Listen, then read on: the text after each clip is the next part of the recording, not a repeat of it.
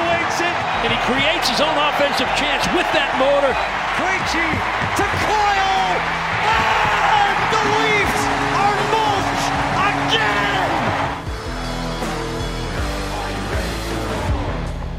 Hello, welcome, NESN Bruins podcast. I'm NESN.com's Mike Cole, joined once again and as always by Logan Mullen. Logan, how are you? I'm fine, Mike. How was vacation? Uh, oh, that's right. I was, see, that's how See? good it was. Is I Yeah. forgot I was on vacation.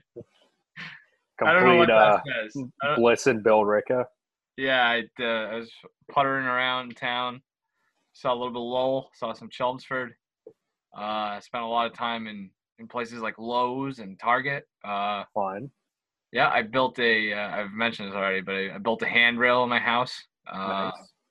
only screwed it up a little bit. So you know, uh, all things considered, not necessarily the uh, the beachfront getaway that I, I hoped for, but it is what it is. Yeah. It's trying time. Indeed. Um, so we have stuff to talk about today.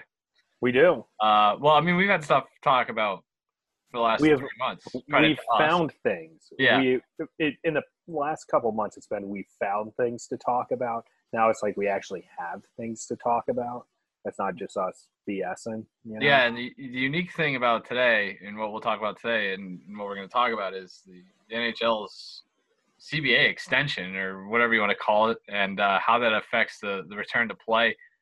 Um, even if they don't play, which is still very much up in the air, uh, the news that came out in this last week or so is pretty big for the next four Yeah. years in the hockey world. So and and beyond, even really, uh, Mhm. with some of the other stuff. So uh, a lot going on, but let's just start there and we'll kind of tackle this. Uh, we'll, we'll get into the new CBA first. Well, then we'll do some bubble talk. Um, here and there, we'll kind of mix in how the Bruins are affected by it. But I think by and large, this is going to be just a, uh, a big uh, discussion about the CBA and the return to play uh, protocols, which are finally coming into focus, except for one very big part of it that still has yet to been formally announced and may never be formally announced. I think teams are just going to show up in different cities, and the NHL will never ma- announce where. Yeah. But that's neither here nor there. you don't even see reports anymore that are like, oh, the decision might come today. Like, I know, they're yeah. just like, uh, who cares? It'll get announced at some point. Even on NHL.com, it, in like their their main news story, it says the the hub cities have been yet to be announced. But uh, this when did this? I don't even remember when this broke. All the days kind of. It, last week at some point, I think it was like last Thursday, maybe. Yeah, Um, it sounds like a I lot. think I think ESPN had it first. I think Greg Wyshynski had like kind of out of the clouds that like they were Yeah. nearing an agreement. And, and then like more and more things started in. They thought like, okay, it might have been over the weekend, and then it wasn't over the weekend. So more and more things kept kind of like details about it, like the Olympic part, and then how Right. long it would be for, and uh, you know the return to play stuff. Like it all just kind of got leaked throughout the last couple days, and then finally the league just made the announcement that they had the tentative agreement. Yeah, so on Monday, the NHL and the NHLPA announced that was this Monday, uh, signed memorandum of understanding, which is a nice way of, uh, I guess you could call it a, a written handshake uh, to uh, the bargained items, including a four-year extension to the CBA, as well as phases three and four of the return to, to play plan. So. Uh, what that means, new CBA or same CBA, extended CBA, I'd say extended, right? labor It's- peace is in our midst. Uh, labor peace through September 2026. That is delightful news for hockey fans who have been scorned way too often by work stoppages in the last 20 years. Uh, I think that is the most important thing of this entire uh, situation is that the I, it really blows my mind. It, it, It I does. can't get over how impressive this is, and maybe I'm giving them too much credit, or maybe it's more of a reflection on baseball and football is starting to get there as well. I don't know if you saw the stuff that Yeah. came out the other day. It's there's a percolating labor war in football as well, which is very much understandable given you know the the you know the complete gong show that is the world right now. Yeah. Uh, but the NHL said screw it, and they they put their heads down uh, and they they figured it out. And to extend it for that long is mind blowing. and it was pretty quiet too. Right. Like it, it's not like we knew since April that they're like, oh, you know, they're going to use this time to try and work on a new CBA. And I think what does make it more impressive is there's, in in my opinion, a hefty amount of people that thought a work stoppage was imminent. Yeah. Um, you know, once the present air quotes CBA was up. Um, so yeah, that they did this now, pretty much no matter what, it was going to look better than what happened with baseball.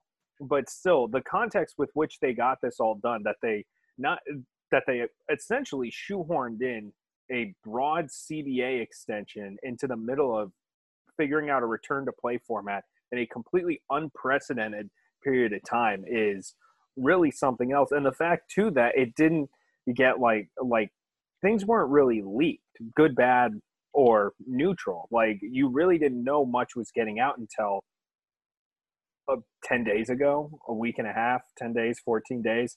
Um, and so it really was impressive work. And yeah, I think, you know, there was intent maybe not intent, but there was reason for both sides to want to get things done because there is so much uncertainty right now that like if, if both sides really came to the negotiating table with cool heads, which it sounded like they did, I mean, there was legitimate reason for them to say, let's just try and take care of things for as long as we can right now and try and get some level of certainty while it's, you know, available or within reach, or let's at least create some. Yeah, it's still. I mean, they did everything that people hoped and expected baseball would be able to do. Or you know what I mean? Like it's they're similar circumstances in terms of a getting near the end of like it they're getting near the end of the CBA and nobody would have blamed them if they had done the baseball thing and just kind of reworked it for now and figured out how they would split the revenue for the playoffs and then mm-hmm. just revisit it when they had to.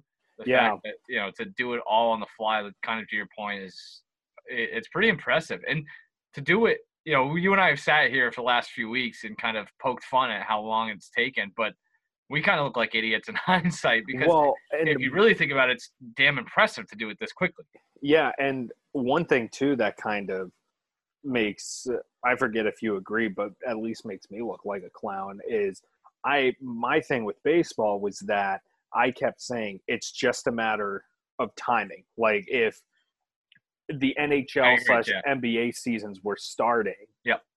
Well, that's right you've seen with when, NFL. right right? when co- right exactly right when COVID hit, then they would be in the exact same position. It would be as ugly and as contentious as it was. And granted, there is still some truth to that. Maybe in that hockey didn't have to negotiate things from the beginning of the season, but they did manage to kind of quiet a bunch of naysayers or potential detractors in that they were able to do a complete not overhaul, but they were able to extend the CBA and they were able to do it by figuring out some pretty big topics, chiefly the Olympics. I mean, when you consider how much of a divide that put between the league and the players' union over the last however many years, uh, that they got that done during the middle of all this.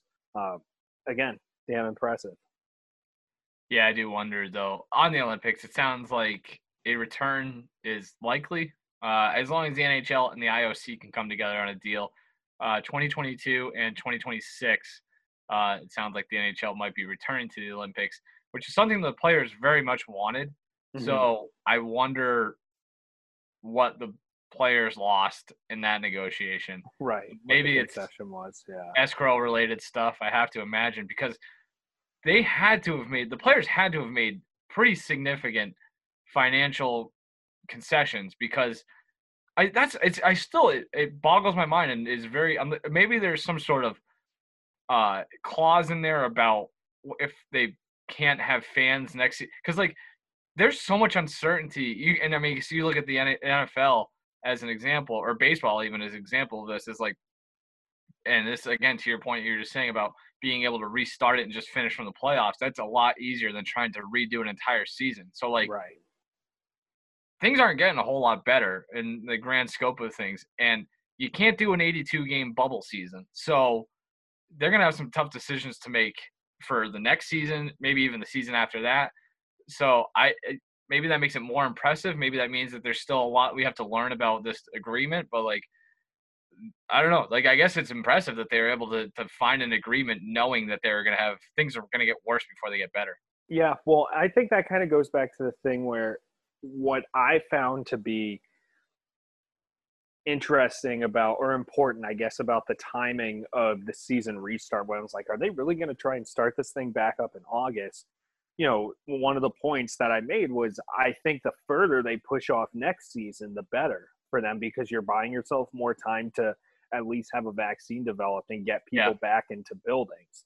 And so it- I would imagine there is some sort of language in this CBA about what happens if there isn't fans next season or beyond. I- but know I think too? they are trying to push things back as far as they can so that they can try and uh, cram as many games into next season while still possibly having fans. I wonder, and I hope they learn lessons from baseball to make sure they got that that language ironclad in terms of because how big of a the March 26 agreement was like the biggest smoking gun for a few Right. weeks in terms of the baseball agreements, and nobody knew what that agreement was. So the NHL learned anything from baseball, it's that they better have that, you know, that better be in black and white to everybody involved, um, because that's going to be a huge thing. Uh, a few details from uh, I think it is from Greg Wyshynski.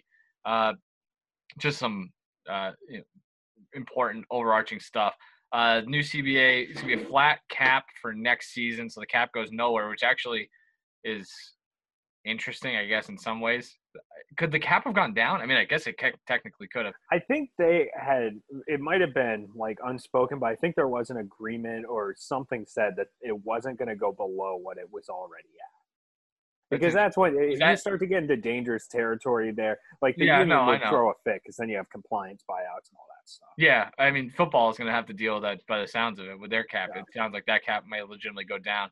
Um, yeah, I just wonder how this maybe changes if they the if NHL doesn't get the uh, the playoffs in because that's a lot of money uh, from TV deals. But uh, so it'll be 81.5 next season, and it'll remain flat until hockey-related revenues reach 4.8 billion, uh, which was the projection for this season before the pause. Um, and then there's salary deferral next season, one-time salary deferral by the players, uh, paid back over the course of three seasons, beginning in 2022, 2023. Capped escrow withholdings each season starting at 20%. Uh, before That was big. That Yeah, that was huge. I mean, that's a big, big number. I think what it is big, but I think when they saw that number, I mean, there were insiders, not necessarily sourcing things, but making, you know, educated guesses. So they probably heard it floated from an Yeah. agent or an executive who were saying like 30, 35%. That's true. So I think when you bring it down to 20, the players are like, shoot, where do we sign? and it'll be down to six percent in the last year of the deal. So, um, that yeah, I it's it's gonna be really interesting to see once the details of this come out. Where it sounds like I don't want to give the owners too much credit because that I don't want to be called a bootlicker by people on the internet, but like I don't know, it's just weird to have a a collective bargaining discussion or negotiation where it seems like everybody kind of was able to put aside egos and find something resembling level footing. You know what I mean? Like, I can right. see how they got here. Like at least it, they, it feels like they put forth what was best for the game and actually did what everybody was pleading with baseball to do. Yeah, well, you can go down the list and look at things that are like, okay, I can see why the players gave this up, but they got that, and Yeah. vice versa. There, there has to be like somebody I hope does a deep dive, like a nice long read on behind the scenes in terms of how the negotiations came to be, how they kept it all so quiet. Um, Yeah. because But again, keeping it quiet was so impressive. Nobody had any idea. Uh, No. Know, so all right. Uh, in the other big part of this entire uh, agreement and this, you know, whatever is going to come of this is uh, they agreed on the CBA and they agreed on phases three and four of the return to play uh, uh, protocols. So, I, and a lot of this was kind of already known, but it has been formalized and just is waiting on on the full ratification and vote. But training camps open July 13th. Uh, teams will travel to the hub cities on July 26th. That hub city, we still don't know for sure, but uh, everybody is operating the assumption that it will be Toronto and Edmonton. Big screw you to America on that one, and I don't really blame them given Nope, how very much deserved. we've handled this pandemic situation. Uh, and games will begin August 1st. Uh, and I think the interesting thing, I guess we can start with the, the schedule of games, is that it'll be noon, four, and eight p.m. Uh, local time. Yeah. So here's why I'm concerned or confused. Well, concerned from somebody who likes to go to bed early.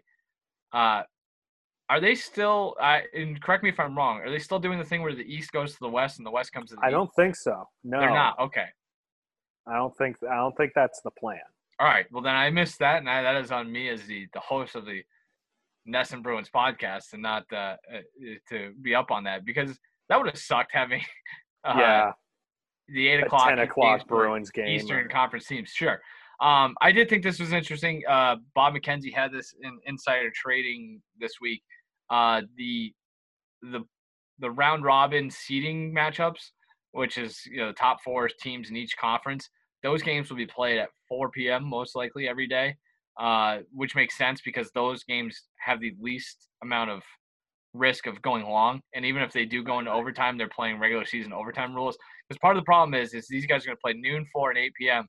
What happens if you get a three overtime game at noon, uh, and then that pushes everything back, and so you're starting your final game at 10 Eastern, uh, and that goes three overtimes. So it's gonna be some late nights probably, uh, but they put in those those uh, four o'clock games as the regular season overtime rules to kind of either speed it up on the front end or the back end. So, Mhm. uh, long way of saying we'll be seeing some four o'clock Bruins games to start this thing off uh, when that begins on August 1st. Um, so that's good. Uh, Frank Seravalli had a big thing about what life in the bubble will be like. We, we'll get into that a little bit more, but uh, the players will be tested, or anybody who's going into the bubble will be tested three times in the seven days prior to leaving for the bubble. Uh, when you get there, masks are mandatory. Uh, obviously, can be removed when they play, exercising, eating, etc.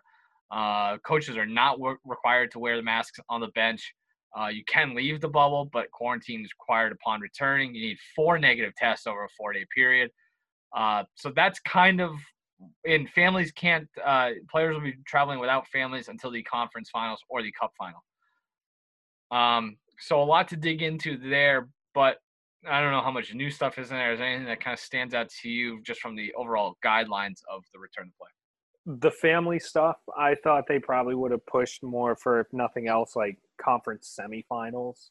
sure Um, you know, from a human perspective, I understand that. I, but then you look at baseball, and a lot of guys just outright left their families from a pure safety perspective. Um, so I guess I shouldn't be too surprised. But no, nothing really surprised me all that much. I think the NHL was wise uh, with the game times to spread them out the way that they did. And I mean, basically, you're getting six games a day, right? And Yeah. from 12 in the afternoon, at least for us in Boston, until what midnight? I mean, you're, you're pretty much it's 12 straight hours of Yeah. hockey it's pretty cool because it's all local time, right? So we're two hours ahead of Edmonton. I think. I think they're Mountain Yeah. time. So I mean, the last game there is going to start at 10 o'clock our time. Um, they just, I've I tweeted this a, a couple hours ago, but like I've been kind of overwhelmed by how well the NHL has been handling things, just like generally lately. Like the only flaw that you've seen from them over the last four months was the draft lottery, right? Yeah. But otherwise, like you know, they handled CBA negotiations well. They've handled their return to play stuff well.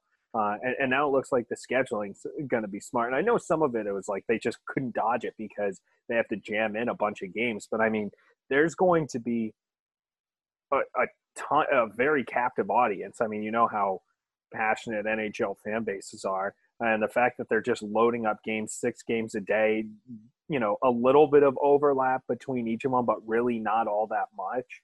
Um, you know, that's that's something else. I I think that it was pretty well handled, but otherwise, no, nothing really surprised me all that much. No, yeah, there's excuse me, there's uh yeah. I mean we knew most of this already. You know, we knew July tenth to July thirteenth was gonna be uh you know, when they come back. We knew training camp was gonna last for two weeks or whatever. There's gonna be I think there are exhibition games in there as well once they arrive, or do they Yeah. I th- I think that they're still able to do. It's probably only like I think it's like one exhibition game Yeah. because if they leave for the hub cities on the 26th. That's a Sunday, and the games start the first, which is a Saturday. Right. So they'll they'll probably have time to get like an exhibition game in, and then Yeah. some practices. I have just, I admittedly have, my wires have become crossed with baseball, basketball, and hockey Yeah. all trying to uh, get going at the same time. It'll be interesting to see. Tell you what, I'm interested to see this is the uh, the food situation after the NBA turned that into a kerfuffle. and M- MLS was a disaster too. Yeah. I, I think I don't know. I actually I don't have an opinion on it. I was gonna say I think they probably do a better job, but maybe not. I don't know. Who knows? Yeah. Um, I guess the NBA thing it will get better as it goes on. They they said once once the bubble is closed, they will uh, they'll be eating better. But I don't know. Like I've, it's weird to get caught up on that kind of stuff, but I do think it's you know it's it's interesting. I think if you were so living much- there, you'd be caught up with it too. Right. Like, Yeah. it's just like this entire i mean we've never seen anything like this so trying to to piece all of this together and watch it unfold in real time is fascinating and it's going to be something that we talk about for generations which again is something that i always not to completely railroad this thing but that is one of those things where you kind of once or twice a week or every few days you kind of sit back and like christ almighty what are we living through right now this is Yeah. it's like being in history when history is happening it's a weird uh, sensation. I think from a, sports standpoint and a hockey standpoint, that's going to be uh, something that's you know hopefully there are uh, hopefully a very good record is kept of this entire thing because it is just such a bizarre and, and uh, out there concept. But uh, among that is the just the life in the bubble. And again, going back to the Seravalli piece, like yeah, I've wrote down a lot of the, the highlights here. Each team can bring up to 52 individuals Yeah. which includes, and that's got to be a wild political uh, exercise to, to lay out the 52 people you can bring because that includes ownership, uh, players, coaches, staff, obviously, executives, so your front office, your, your managers, your assistant managers, uh, etc. You can't bring more than 31 players, uh, but you can also bring a doctor, a security person, uh, a phase four compliance officer, what that, whatever the hell that is, and Well, why do the teams have to supply that? that's what I don't understand. Yeah, I maybe there's like a, a liaison, you know. It, To, it must be, but 'Cause I was yeah, the thinking about league that. has to help orchestrate that. yeah, but I was also thinking about it like somebody has to literally like make sure that you know assistant coach X who tests positive doesn't go back, doesn't leave quarantine until ten days is up or whatever. It is, you know what I mean? Like yeah. That's a lot of kind of keeping track of stuff. So maybe that's what that is. I'm not, I'm not entirely sure. Uh, and also one content creator.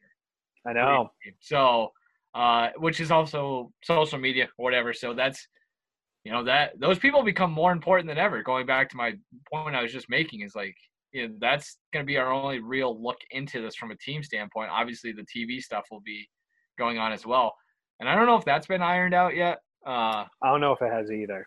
And that's again, I think you and I might do a little bit of. Uh, I think we'll have more to say about that in the coming weeks leading up to the tournament. Uh, nice tease. we are efforting uh, certain things, and I think that's you know, it's I, I think that at least for us, it's being in the media, if you want to call it the media, is a, a fascinating thing to consider as well. Yeah. Um, yeah. So there's that. Uh, they'll be staying in the hotels. Obviously, quarantine in the hotels. Um, you can use the gym. You can use the pool. Uh, there'll be designated walk spaces outside. So if you want to go for a walk, I just think of like uh, like our offices in Watertown, which we haven't seen in months. But like, I just think of like walking back and forth between the NESN offices and like the Arsenal Mall or whatever, the Watertown Mall.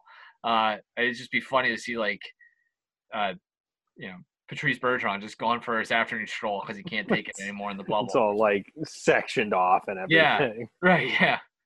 Um single occupancy rooms for everybody. You don't have a roommate, so that's good. Yeah, that's pretty wild. Yeah, housekeeping every third day. Uh hotels hotel bars, restaurants is open with social distancing. Like I said, the pool and the gym are open. Uh the NHL, according to Seravalli's report, will plan excursions. Uh so guys can go play golf, etc. I guess that's all they'll probably do. I like I don't know what else there is to do in Edmonton and Toronto in which you can keep your social distance. So uh, that's good. I think that's important for for these guys because otherwise they would just drive themselves nuts. Uh, let's see here. Everybody's getting tested. That's not surprising, but everybody would get tested daily. with a and nasal it's the nasal swab. They do a nasal swab daily. That sucks. I, you know, I think they were doing that in Korea with the Korean Baseball League. Like, guys are doing it. I know that, like, you know, politicians right now are getting the nasal swab all the time. You know, the nasal swab doesn't look particularly pleasant to me, so I would have a tough time doing that. But, you know, thousands, hundreds of thousands of people have gotten it done already, right? And Yeah, but they're doing it every day. yeah to do it every day is i mean i i get it from the standpoint of like well that is considered the most reliable form of testing but you know if i'm a hockey player and i'm looking at you know baseball players just spitting into a vial now and be like why can't i do that instead of getting this q-tip shoved Well, in my nose If you're a hockey player who wants to play, you look at baseball and just the absolute tire fire that they, that testing has become already, where testers aren't even showing up and you're waiting 24, 48 hours for results, and you're you know you, you're canceling stuff because you can't just get on the field. Maybe having a swab shoved up your nose every day isn't the worst thing in the world. I don't know. Yeah. Um, but in, in addition to that, like the testing also not only just hockey personnel, but you know, obviously ice crew, um, housekeeping, the hotel bartenders, hotel restaurant staff, uh, you know, the uh, the room service folks. Uh, I, is that like everybody who's going to be in this bubble is getting tested every day, which is um, good because you look yeah. at the nba and they're not testing the Correct. disney employees in the middle of Florida. in Florida. Yeah. Like again, and this I texted this to you like half joking the other day, but like Gary Bettman might be the best commissioner of the four major sports teams right now if you're looking at what the leagues are doing. Like he's getting them the hell out of the United States. Their testing seems to be now granted this is all in theory right now. We'll see how it is in practice, but it seems like more it seems more reliable. The way the location and the way they plan on controlling the hub seems more safe for the players. Um, you know, football's a mess, baseball's a mess, basketball has been fine, but some of their decisions that looked shrewd a few months ago look awful now. I oh, I meant to make this point, and it's still it's I am legitimately stealing a point, but I thought it was such a good. I'm gonna keep saying point that I wanted to bring it up, but it was Mike Felger who you know said on 98.5 like maybe we all owe hockey an apology because we you and I have pounded them to an extent about Yeah. dragging their feet, having no real plan, and it's like, well, your no real plan is our waiting to see how this all unfolds and then having a plan, which is you know they sat like again the Yeah. NBA got its feet you know kissed for what it was able to do and how quickly it did it, and now it looks like it's a house of cards. Whereas you know the NHL, the NHL just sat back and said, you know what, we're going to We'll redo our entire everyone." CBA. We're taking those to a different country. So see you later. Yeah. No, it, it's worked out well for them so far. And it's like, you know, we do our, we still have to do it, our weekly level of confidence. And it's like, if you compare, for me, I'm more confident in the hockey seasonal finish than any of the other three major sports right Yep. Uh, 1,248 tests per day to begin with. They will do 20,000 tests in the first 10 days. And that's where a debate can be had that I'm not really comfortable having right now because I'd rather just stick my head in the sand, admittedly. But we're hearing stories out of places like Texas where you can't get a test.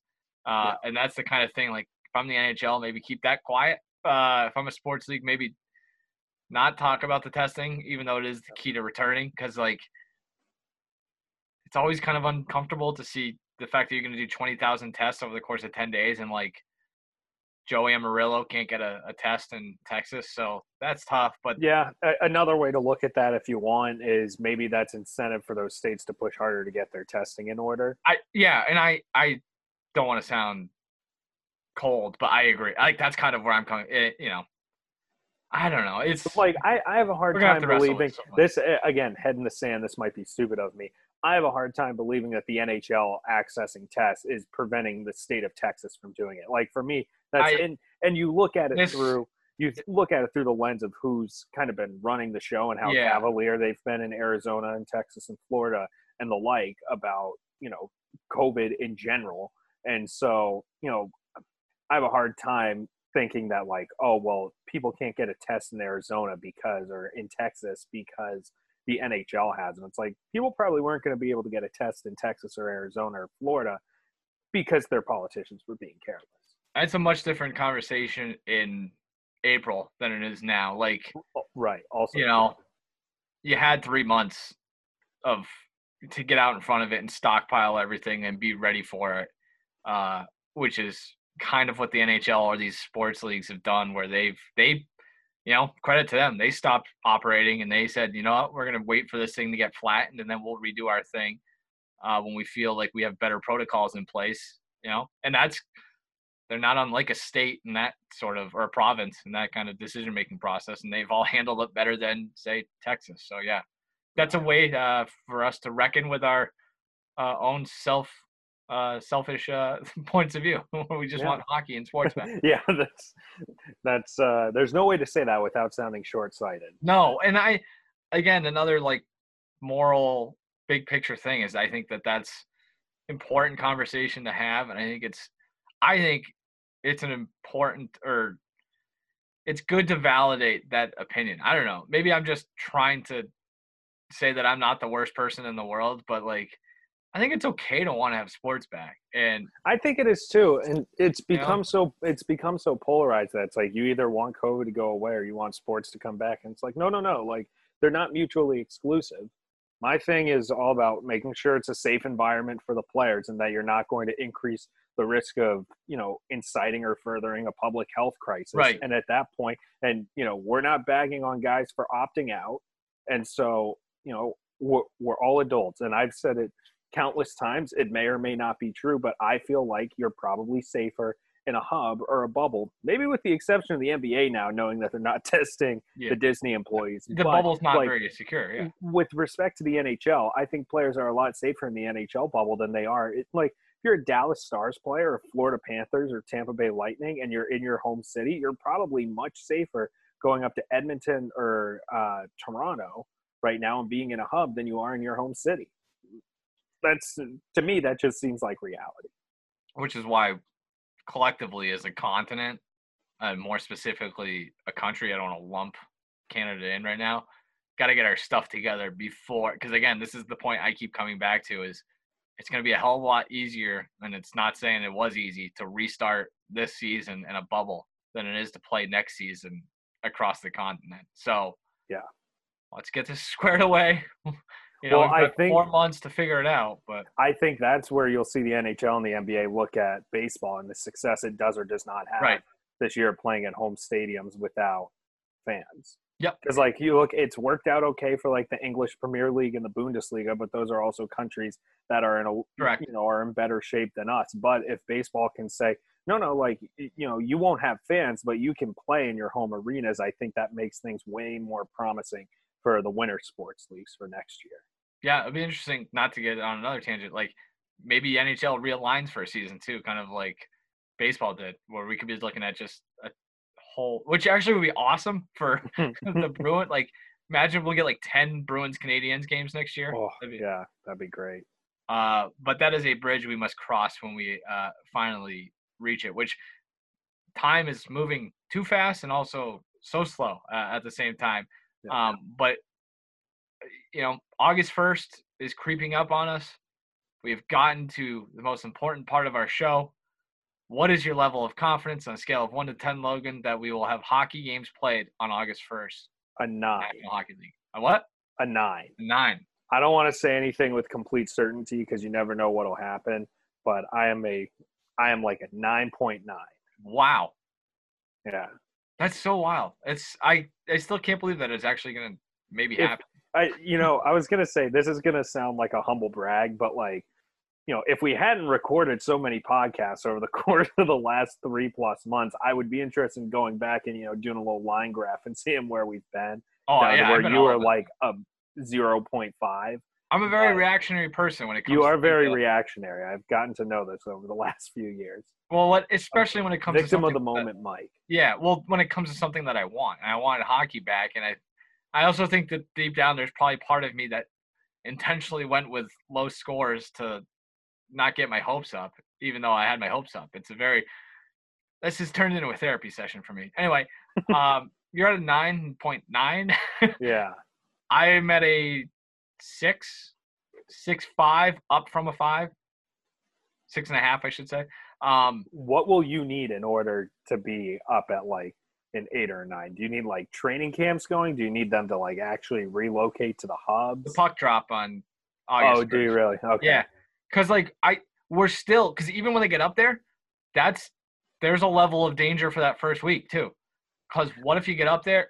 Well, Yeah. maybe not. I guess I, not. I, you, you know, it does.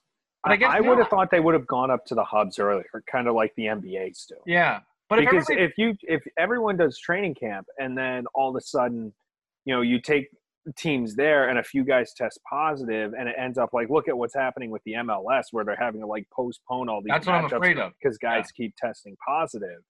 Like that obviously would present an issue. So you would think that they would probably try and do the lion's share of training camp at the hubs where you know everyone's controlled, but Yeah, I am also like terrified of the idea of like we're out there skating on August first, you know, pregame warmups, and the news comes down that like it's run through three other teams that aren't playing that day in that hub, and it's like it turns into the whole NCAA tournament thing or whatever, or, the conference tournaments where you have players on the court or the ice, and you're like, what do we do here?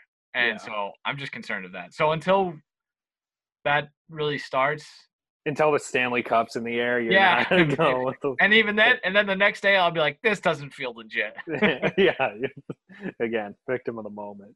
So, all right, that's it for uh for this week. Uh, I I could talk about this for hours, but we have other stuff that we have to do. I just think it's so interesting, and um, if they pull it off, like I've said this all along, if anybody pulls this off, whether it's baseball, basketball, hockey, football, or all of them at the same time, MLS, the PGA's done a really good job. NASCAR's done a really good job.